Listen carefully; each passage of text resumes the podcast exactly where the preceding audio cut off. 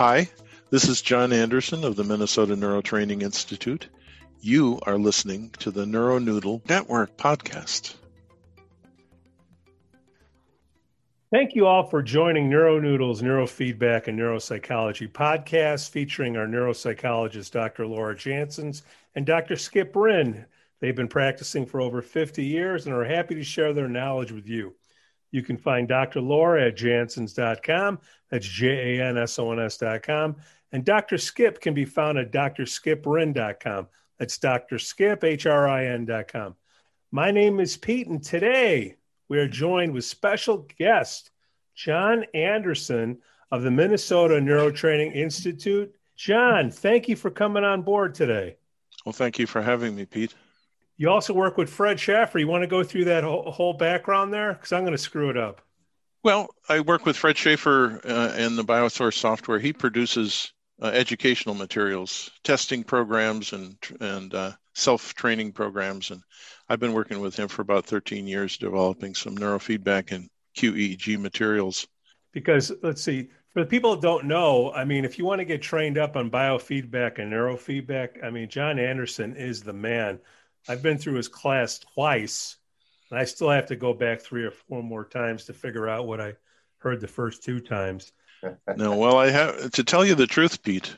When I first started in neurofeedback, I started in biofeedback in 1974, but when I started getting into neurofeedback in the early 90s, I took a class like mine five times in the first two years because it took me that long to figure it out. Oh, it's, wow. It's a complicated uh, field.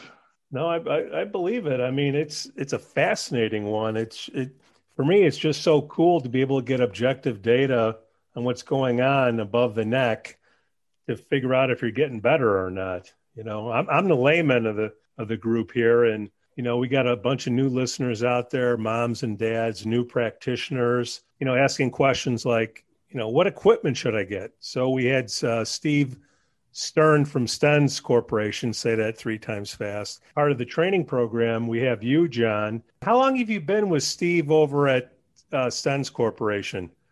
Well, I've taught my first class for Steve in 1999, and he doesn't really remember that. and I didn't remind him of it because it was a real disaster. Uh, I started teaching for him more formally in 2000. So I taught for him for 20 years, 21 years now it's been an interesting ride with Steve. He's a he's an interesting character. Oh yeah. How how many of these trainings? I know COVID screwed things up, but generally pre-COVID, like how many trainings would you do a year? You were all over the place. I think at the at the height of our our uh, work, we were doing 14 classes a year. Oh wow. Yeah, it was pretty busy for a while there. Uh, we certainly wound down when COVID hit, of course, and we've been doing online classes, which was you know, actually, I think, is a better approach to do a fair amount online and then some in person stuff after that. Well, you definitely got to get the hands on with the gels and all that stuff, unless you yep. get the dry. If you don't have uh, the hands on equipment experience, you just are kind of lost. So, uh, the didactic learning is good, the you know classroom stuff, but uh, you got to actually hook people up and see what happens in the brain to make sense of it. I mean, it's quite the production. I mean, you're bringing uh, how many amplifiers that, that are being shipped to you? You got to set up all the machines. What's the biggest class you ha- ever had to do? I had 36 people in a class one time, and that doesn't seem like a lot if you are have been in a intro to chemistry in a big university with 500 people watching TV monitors, but uh, for everybody to have a chance to sit at a station and work with the equipment, uh, that was a pretty packed house. Well, plus everybody's raising their hands because they can't get the sensors going. I mean, I know I I know one of my hands were, was up, or both of them. Uh, how, how did you meet Steve? How did you get started with him? You started in '99. Well, you know, it was an interesting story. I started with um, uh, being a customer. You know, I, I I called him up one day and I said, "Hey, I have this uh, system that I'd like to sell," and and I talked to this other guy, and he said he'd give me this X much for the trade in, and then he'd uh, sell me a new system for this much. And Steve said, "Hey, I don't want your old system, but that's the price of a new system anyway." And so the other guy was just uh, shining you on a bit. You know, I thought, well, an honest guy. you know, he tells me like it is, and and I appreciate that. And so I bought the system from him, and and he and I have been uh, uh, working together ever since. That was in the middle '90s that I bought my first system from him. Yeah, it's hard to have a conversation with Steve without taking out your credit card. It's rough. he, he's he's good. I love it. Two sales guys uh, talking, me and Steve. John, what are you doing now? Are you doing more online stuff now with COVID? Uh, what's I, you used to doing you know 14 uh, classes a year. Now with COVID, what what have you been up to?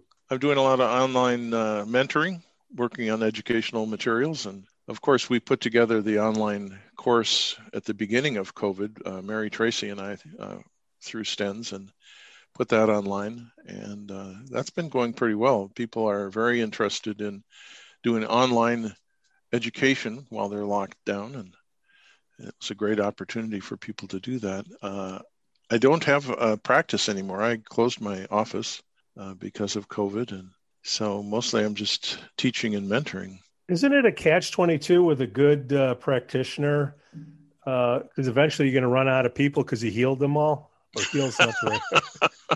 it depends on where you live. Uh, right.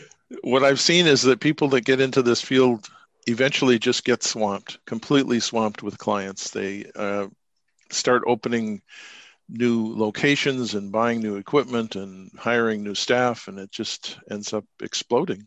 Now, there are you, a lot of people who need this kind of work. If somebody wants to get trained, could you explain the process over at Stens? Because you have Mary Tracy, you have yourself. What are the different courses that somebody new to the field uh, how could they get introduced at Stens with the, with the training program that you guys have? What would be a recommended course of action? Well, Steve started out with uh, Philip Hughes, who prefers to be called Tony, and he teaches the biofeedback courses to this day. He's been teaching for got, got to be close to 30 years now and he's just an amazing instructor. I learned so much from him when I first started out with Stens. Uh, if my classes are at all good in any way, it's all because of what I learned from Tony. I teach the neurofeedback class, and Mary Tracy also teaches the neurofeedback class, and then she's developing an online QEEG class, quantitative EEG class, uh, even as we speak. And that should be out sometime uh, this spring. Let's just say you have the uh, the equipment and you do the scans, are you still evaluating the QEEGs? Do you still have that part of the business out there? Yes, I still do that. Okay, got it. Yeah, then, people send me their recordings. I look at the recordings and write them a report. Uh, Dr. Laura, how did you get introduced to uh, John Anderson? Uh, well, I was talking, uh, we were talking to uh, Steve Stern about this, that, and he had, it was funny when we interviewed uh, Steve Stern, um, I was trying to think. I'm like, you know, I took the biofeedback class back, back, and I couldn't remember. And he said 2001.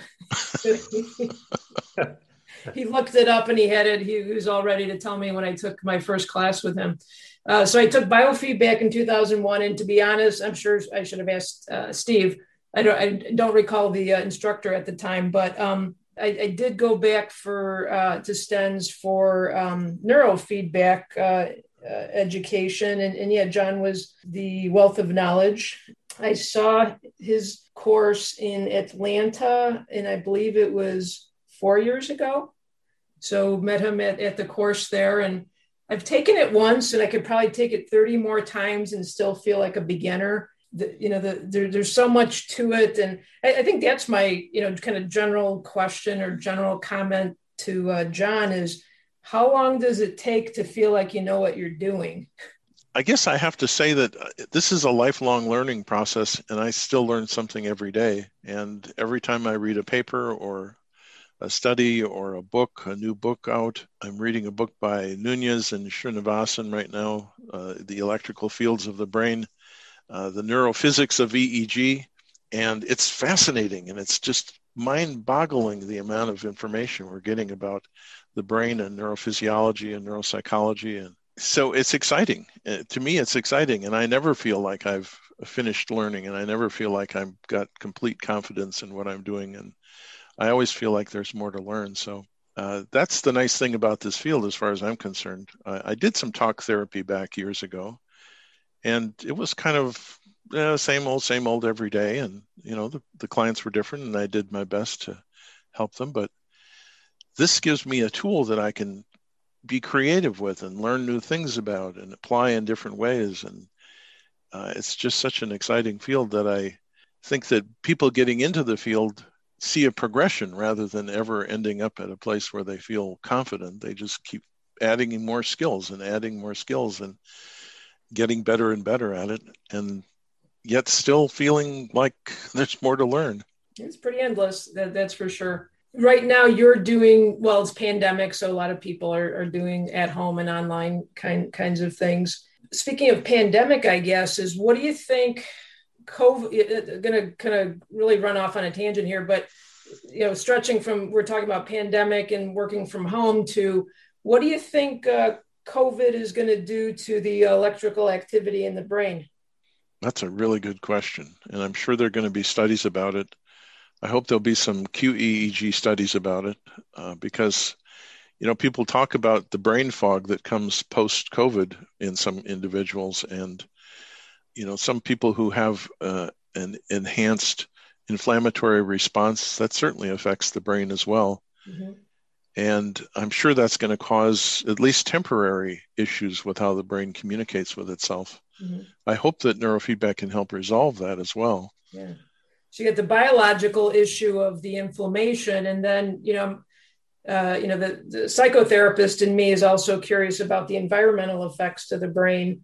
You know, the the shutdown, the lockdown, the kids not developing because they're you know behind a, uh, learning from a screen and being isolated from their social you know development stuff. Uh, kind of curious how that's all going to play out too, right? I wouldn't want to be a parent right now of a young child. Uh, and I think that there's a lot of things that we can do to help uh, facilitate that. Parents, educators, uh, clinicians, but certainly uh, the thing about neurofeedback and neuro training in general is that it's uh, it's training. It's not a treatment. It's not a, an input it's a way of teaching the brain to do something that it's not having a good time doing right now and we can help it learn how to function more appropriately so we can help it move through those developmental stages and we can help it move through uh, some of the blockages and and issues that have uh, resulted from this extended lockdown i think these kids have the opportunity uh, to really progress from this lockdown and, and i think we'll learn a lot about child development and human development in general as a result of that. John, didn't you uh, teach yourself like hands on with yourself neurofeedback? Steve was telling a story. Is that true? well, every time I learn a new protocol or anytime I come up with a new idea, I always test it out on myself. I usually tell my classes that that's why I'm so strange. you eat your uh, own dog food. Exactly. Uh, I, you know, I think it's really important for practitioners to to feel what it feels like to do the training, so that they can then explain it to their clients. And again, it's it's training, it's exercise. It's like going to the gym for your brain. I'm learning new skills in my brain. I'm I'm teaching my brain to be calm and relaxed, or focused and attentive, or to be able to transition to sleep, to be able to wake up easily when I want to. I think those are things that are important to learn, and and I've had a lot of fun training myself to do those things. Dr. Skip, how did you? Uh, what, what was your first experience like uh, with John's class? I think um, the short answer is similar to both of yours in that it was a hell of a lot of information. It, it, at, at the time, just kind of treading water to comprehend what I was being exposed to so there's that. Uh, and then, you know, you get a week, a week away from it to kind of contemplate what, what just happened. Certainly not to be discouraging to anybody out there that's thinking about getting into the field or anybody that's just can, you know, con- concerned with progressing is it's not a one, two, three thing. It's not something you just go in and do a five day course and you, and you got it and you, and you move forward. It, it's kind of as, as it's built, it's an introduction, but it's, it's so broad in its applications. And what I mean is, and by the way, I, I went in 2017 in November, as, as, you were saying, Laura. Steve was able to point out because he had my secret file ready when he was on our podcast, and everything I've bought since, right? So he knows he knows where we are. Uh, he's probably listening right now, right? But in in I guess 2016, we, we started being uh, exposed and interested through the neuropsych practice about this thing called neurofeedback. We were familiar with biofeedback and then learning about neurofeedback. There wasn't much of it up where we live in Alaska. There, there's a couple pro- providers for sure. Um, and so decided to take the course, talked to Steve, met John, and that was that was enough to get the bug for sure. But as I was kind of saying a minute ago, in the class, you're you're just kind of it, it kind of evolves and you're like, this is a lot of stuff. And and the potential is mind-boggling on, on where you can go with it. But back to I guess my my original point, it's not something that you just go and do in five days and you're like, okay, I'm gonna go set up shop and I'm good to go again, there's information about the software, there's information about the neurofeedback in general. Then there's brain uh, anatomy and, and functioning, and, and there's a lot of moving parts that I appreciate your answer, John, because it's encouraging in that you're always a student. And I, I agree in, in this manner, in that uh, you know technological advances are always allowing us to see stuff uh, that we couldn't see yesterday, right? And and studies are coming out telling us things that again we just weren't aware of that expands the application of neurofeedback, among other things. But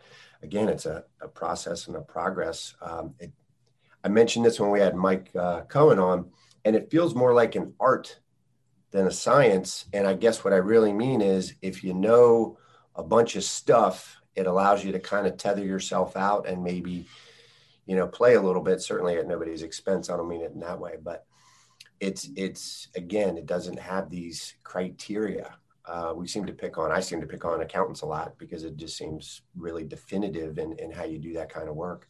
But it's not like that. It, it's loose. And so, again, that's that's me answering how I got exposed to it, but just more my experience with what neurofeedback is, and and it's a lot of a lot of stuff. And again, it's vast. Um, I did have a question for you. You you kind of spurred it, but you were talking about just the inflammation, uh, the inflammatory impact of the brain uh, through COVID. And I've been reading some things recently that weren't necessarily supportive of neurofeedback. I don't necessarily agree, uh, but weren't necessarily supportive of neurofeedback for doing anything about the inflammation. And so, my question, I guess, kind of a general question, but yeah, it's COVID based. Are you aware of anything that you know, training wise, you'd go after for inflammation? Like, are there areas of the brain that you could, uh, you know, train down, train up that might deal with inflammation? So maybe an indirect inflammation training. Is that a clear enough question, John? Sure.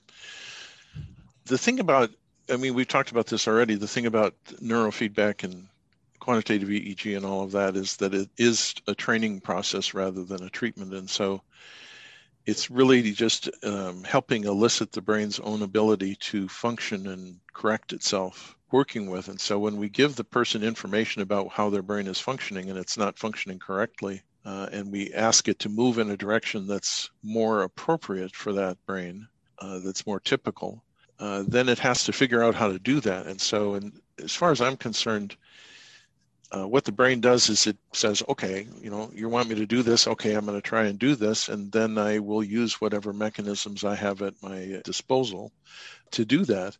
So it corrects the inflammation itself because we're giving it information about where we want it to go. And to go there, it has to correct that inflammation. An example of this is uh, something more simple when we're working with a, a hyperactive kid. If we were to tell that hyperactive kid to sit still, uh, they would either say, I can't, or they tell us to go jump in the lake somewhere. But we give them feedback for a particular EEG frequency that's associated with decreased motor output from the motor cortex. So the motor cortex is saying, okay, uh, you know, I want to keep busy. I've got all this energy. I want to discharge all this energy. I want to, you know, move around and be busy and get up out of my chair and poke my neighbor and do all this stuff. And we say, okay, we're going to say if you want that game to play on the computer screen, uh, you have to produce more of this EEG frequency. We don't tell them that they have to sit still to make that happen, but they learn very quickly that if they sit still, the voltage of that EEG frequency increases, the game plays more easily, and they get rewarded for that behavior change. And so they learn how to do that kind of from the back door. And then after a while, we say, Say, do you notice that you're sitting still? And they say, Yeah, so what? right, what's your point? Uh, so with inflammation, I think it's a very similar process as with pretty much any uh, recovery from traumatic brain injury or stroke or anything else. We're not fixing the brain. We're just saying, this is how you should look. Let's see if you can get closer to that. And we reward any approximation that moves in that direction even the smallest, slightest, tiniest movement in that direction, we reward that. And then as they get better at it, we make it more challenging for them to get that same reward. And they have to do it better and they have to do it more completely. And then we give them the same reward for better behavior, let's say. And so that's the process of education. They try, they trial and error. They they sometimes get it, sometimes don't. When they get it, the brain says, "Oh, that's that feels good. That feels right." And uh, we give them a reward for that. We let the the game play or the movie plays, or they get some points, or the bar goes up on the screen, or something happens, and that feedback, that information flow, uh, teaches the brain how to function appropriately. And is it is it fair to summarize that the brain figures it out? Yes, exactly. Figures it out, and yeah. that um, I have that conversation with you know parents and and you know adults that are getting training and they don't get it, and and and that's fine um, because I don't think you know we're we're told or taught that that's how stuff works, right? And so, what do you mean my brain figures it out? What do I need to do? It's that idea of you know through experience. I think with people that are in training, certainly open this up to your experience, John, and yours too, Laura and Pete. Over time, people kind of get that confusing uh, statement, right? Your brain figures it out, and after a few sessions, I think people understand that, right? Experientially, they're like, okay, um, I'm separating from my consciousness and unconsciousness, but yeah, my brain seems to be getting something because uh, the movie's playing longer, and then I go home and I'm thinking clearer, or I'm not as anxious, or I'm able to not say the thing that uh, would not be a good thing to say, whatever it might be. Uh, but again, it's through experience. So, yeah, I agree, hundred uh, percent. They want to try. They want to say, "What what should I do? How how should I try to to make this work?" And you got to say, your brain is getting the information it needs. Sit back and observe and be uh, interested in the process, and your brain will figure it out. And they say, "Oh, that can't work." it's so contrary to everything we're kind of taught about, you know, geez, everybody on this podcast has been to school for a thousand years, but you know, you go and you work and you do this, do that, and then here's this thing of, nope, you just got to sit there and your brain will will get it. Your brain will get it and then get better. I always say that, you know, we're working on non-cognitive structures here. We're working on the control mechanisms that make the brain work the way that it does. And we're not working on the thinking, reasoning, problem solving directly we're working on the mechanisms that make thinking, reasoning, and problem solving work. In, in, in, your practice, and I know you, you have it, I, do you have it on pause or are you planning on reopening it or is that not something you want to share? I don't think I'm going to reopen my practice, although anything can happen. About a year ago, I told my wife I was going to retire, and she said, No, you're not. and clearly she was right as she usually is that uh, definitely i haven't retired and i'm actually busier than ever so I think it's just an evolution in what I'm doing. I'm going to ask and answer my own question, guys. I'm, I'm just thinking of the new practitioners out there. You have psychologists out that are thinking about adding neurofeedback to their practice. How do you get started? Start with the biofeedback courses at Stens. Uh, get a hold of that alcohol thermometer. I really always tell people to start with biofeedback. Okay. Uh, it's such a great grounding for anything else that you're going to do. And I think that biofeedback is in a very important intervention anyway. There are people who just do neurofeedback, and I think that's a mistake. I think that uh, the field actually is of neurofeedback is moving towards incorporating more biofeedback components. For, for example, heart rate variability training has gotten to be very popular among neurofeedback practitioners, and I think that's excellent. So yeah, I would start with the biofeedback course. I would do the neurofeedback course. Uh, then I would do the quantitative EEG course, and all along the way, you'll need equipment. That's there's no way around it in this field. You got to have equipment, and you can't do neurofeedback without an electronic box of some sort to interpret what's going on in the brain and show that information on the computer screen. And uh, so all of that display uh, needs to be done by well, go, electronic devices. Well, if you go to the training, you provide all the equipment there. Yes, we do. Just to get a, a quote unquote hands on feel of what you want to get into. So, so you do biofeedback, then neurofeedback, and generally the way Stens has it laid out. So somebody new that's going to start, and from what I remember, that was like a three day course, and then there'll be a little break, and then you take the five day course with Stens uh, for neurofeedback. In a two week period, you can knock them both out, right? Uh, we've switched to a uh, so biofeedback is three days on, two days on site, and three days online. Okay. And the neurofeedback is three days on site and two days online. Hmm. When we get back to in-person classes after COVID, but right now, the neurofeedback class is all online. It's a 36-hour online course that has all of the components of the five-day class and the biofeedback class is an in person online course that Tony Hughes teaches. And so it's, you know, you, it's scheduled and you sign up and it's a Zoom meeting for a period of time every day and it's recorded so people who miss parts of it can uh, re-review it. And the QEEG will be the same. In the past, we've done somewhere around five to seven days of QEEG because it's a lot of uh, it's a lot to learn. Uh, I'm not sure what we'll do going forward. The thing that we hear from everyone who takes the course is it's too much in too short of time. And the benefit of the online courses now is that they have the opportunity to learn at their own pace and they can go through the material. They have, I think it's uh, 30 days to go through the material. So they're not so overwhelmed in a four or five day class. Uh, if they miss something, they can re review it you know, when I'm teaching in class, uh, they can't pause the recording and, and have me go back and say that same thing again, although they do raise their hand and ask questions, and I do say the same thing in different words. Uh, but this way, they can pause the video, they can go back. They, what did he say? What was that? And he, they can go back and review it, and they can look at previous things that I've said, and oh, that now okay, that makes sense now.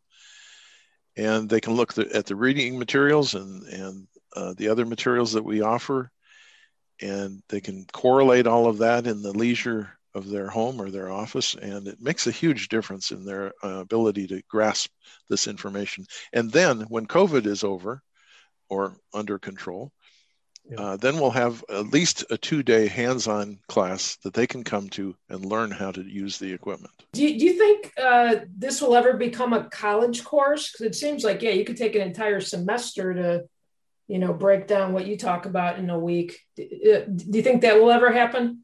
It has happened. Uh, there's uh, the University of North Texas has a, hmm. a course. There's a, a course in uh, San Antonio, a college in San Antonio. There's uh, a biofeedback program that's been going on for a long time in uh, just north of San Francisco. I can't remember the college there.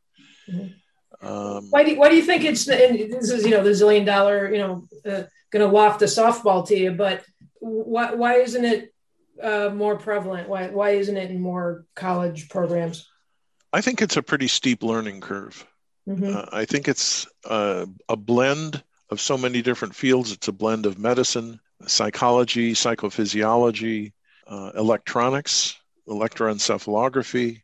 To study one of those things is a a master's program by itself. Mm-hmm. And here we have a, a, a, field that incorporates every single one of those. I think that uh, the cross platform, the cross discipline communication has not gotten there yet. Mm-hmm. I think once uh, people in various disciplines say, hey, I'm willing to talk to these other folks. Uh, I, I think they know something and, and are interesting to listen to. And let's put our heads together and, and create a blend that mm-hmm. would result in a, a psychophysiology degree mm-hmm. that mm-hmm. takes from all of these other disciplines. Let's do that. Mm-hmm. I think it'll get there. Yeah. And so, you know, as a practitioner or a wannabe, you know, still learning, you know, say it that way, uh, practitioner, um, you know, even at the educational level, you know, it, it's still kind of in, in, infancy as far as getting it more prevalent, uh, you know, in developing programs like that that are more more extensive. Um, so as a practitioner, and you know, I'm talking to the you know average Joe, the average mom.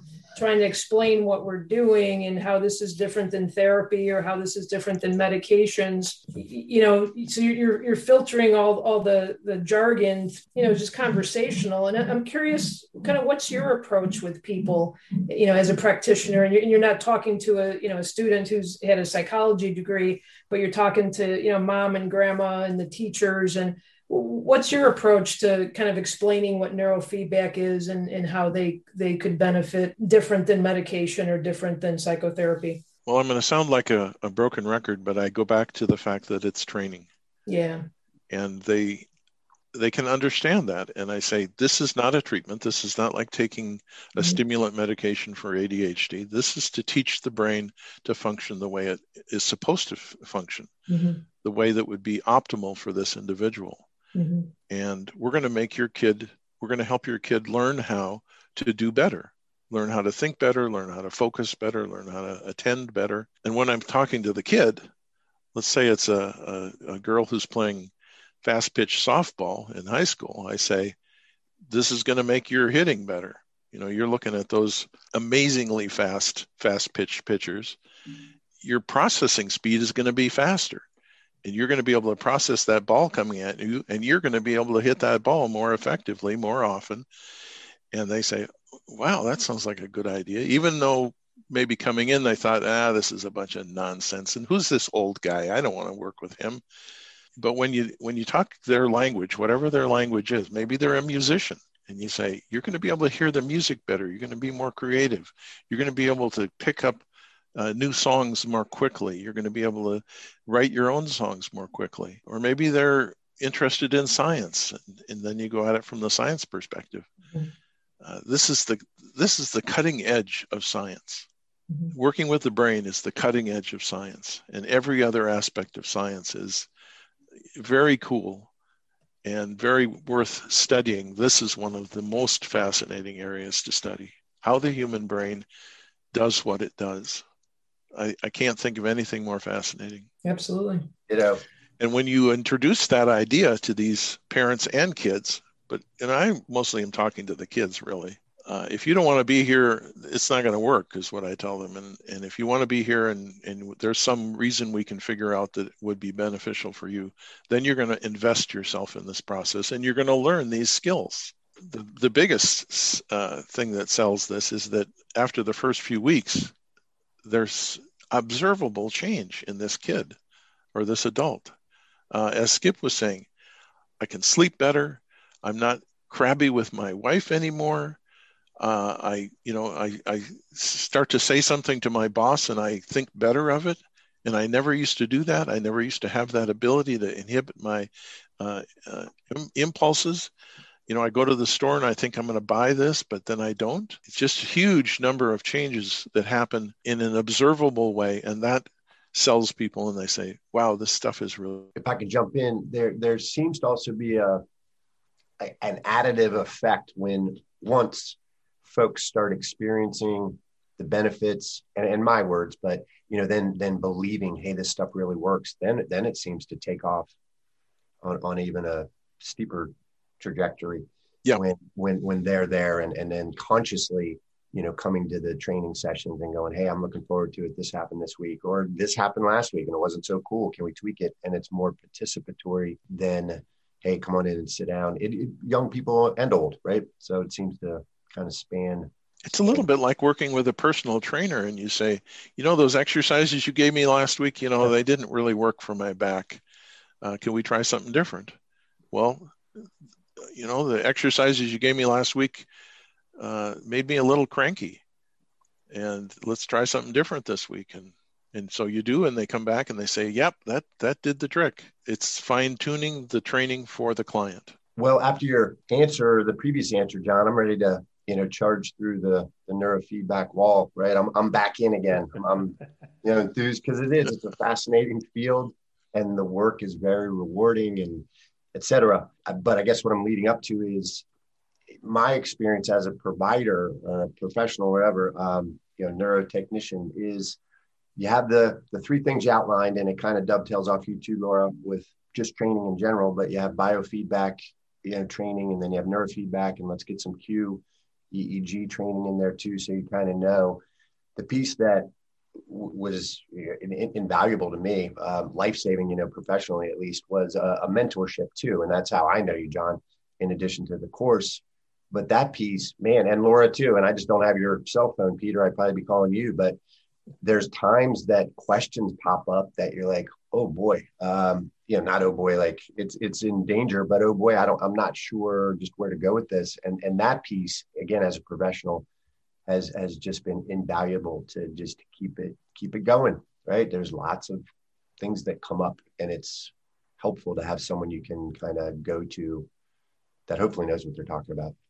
You know what's coming in my mind and this is you know off the the path a little bit but um I, I read some books a while ago uh, when I was doing more strict psychotherapy, but I read some uh, books, textbooks on um, depression and mindfulness. And we've talked in this podcast about mindfulness before, but I remember in the introduction of the mindfulness for depression, something like that. And I just looked up the authors, uh, Teasdale and, and Jon Kabat-Zinn was uh, part of the introduction. Um, and what they said there, and it, it, uh, I think it's a great point, is that you know you can teach mindfulness just as an example um, you can teach you can teach mindfulness from a textbook but if you're not doing it yourself as a practitioner and they had all sorts of research on this that yeah they had a group of people who uh, practitioners who practiced mindfulness and taught it to their clients and they had a group of practitioners uh, that did not practice mindfulness. And you know you know what the the punchline is here that the practitioners who did mindfulness themselves were able to affect you know change much better and you know teach it to the to the clients. And I, am I'm, I'm suspecting that the same is true for for this that um, you know I, I could say I've gotten away from my practice uh, you know if we're talking you know in pandemic am I you know doing as much exercise? I'll admit no. And you know am I you know doing as much um, you know work in the laboratory on, on the training of my brain right now? Actually no at the moment. But uh, I'm, I'm going to suspect and maybe john can talk about it is uh, that if doing it yourself may put you in a better perspective to communicating it with clients rather than talking about it from a textbook standpoint that you know you could talk about it from a personal standpoint i bet it, it would make a, a better impact. Would you say? Training yourself does the same thing as training clients. It yeah. makes you uh, more focused more able to put two and two together. Your networks are working better the communication in your brain is working better you're retaining memories longer. Uh, your focus is improved.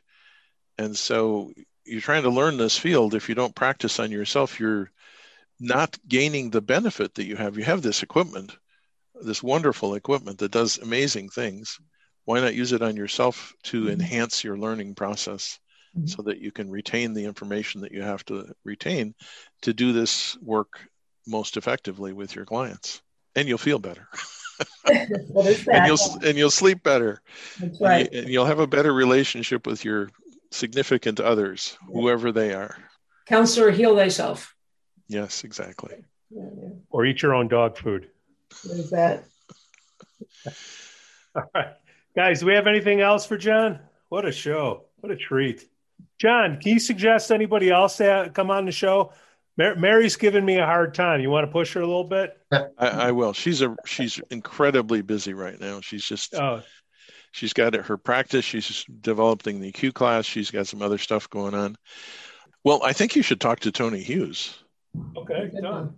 I really do think you should talk to Tony Hughes. He's just an amazing guy. Very soft spoken, but just a just a wonderful guy. I have to say, of of all the people in the world, he reminds me of Fred Rogers. That's great.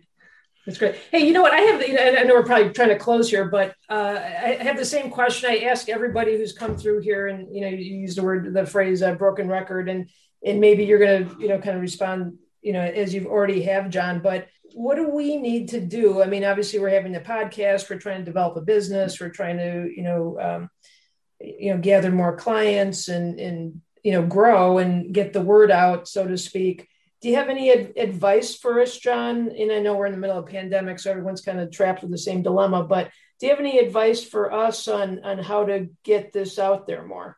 Well, you're doing way more than anybody else is doing. This podcast is a great idea, mm-hmm, mm-hmm. and uh, I don't know how you make that more. It would be nice if you could just announce it on uh, the ISNR website, for example, or the ISNR list serve.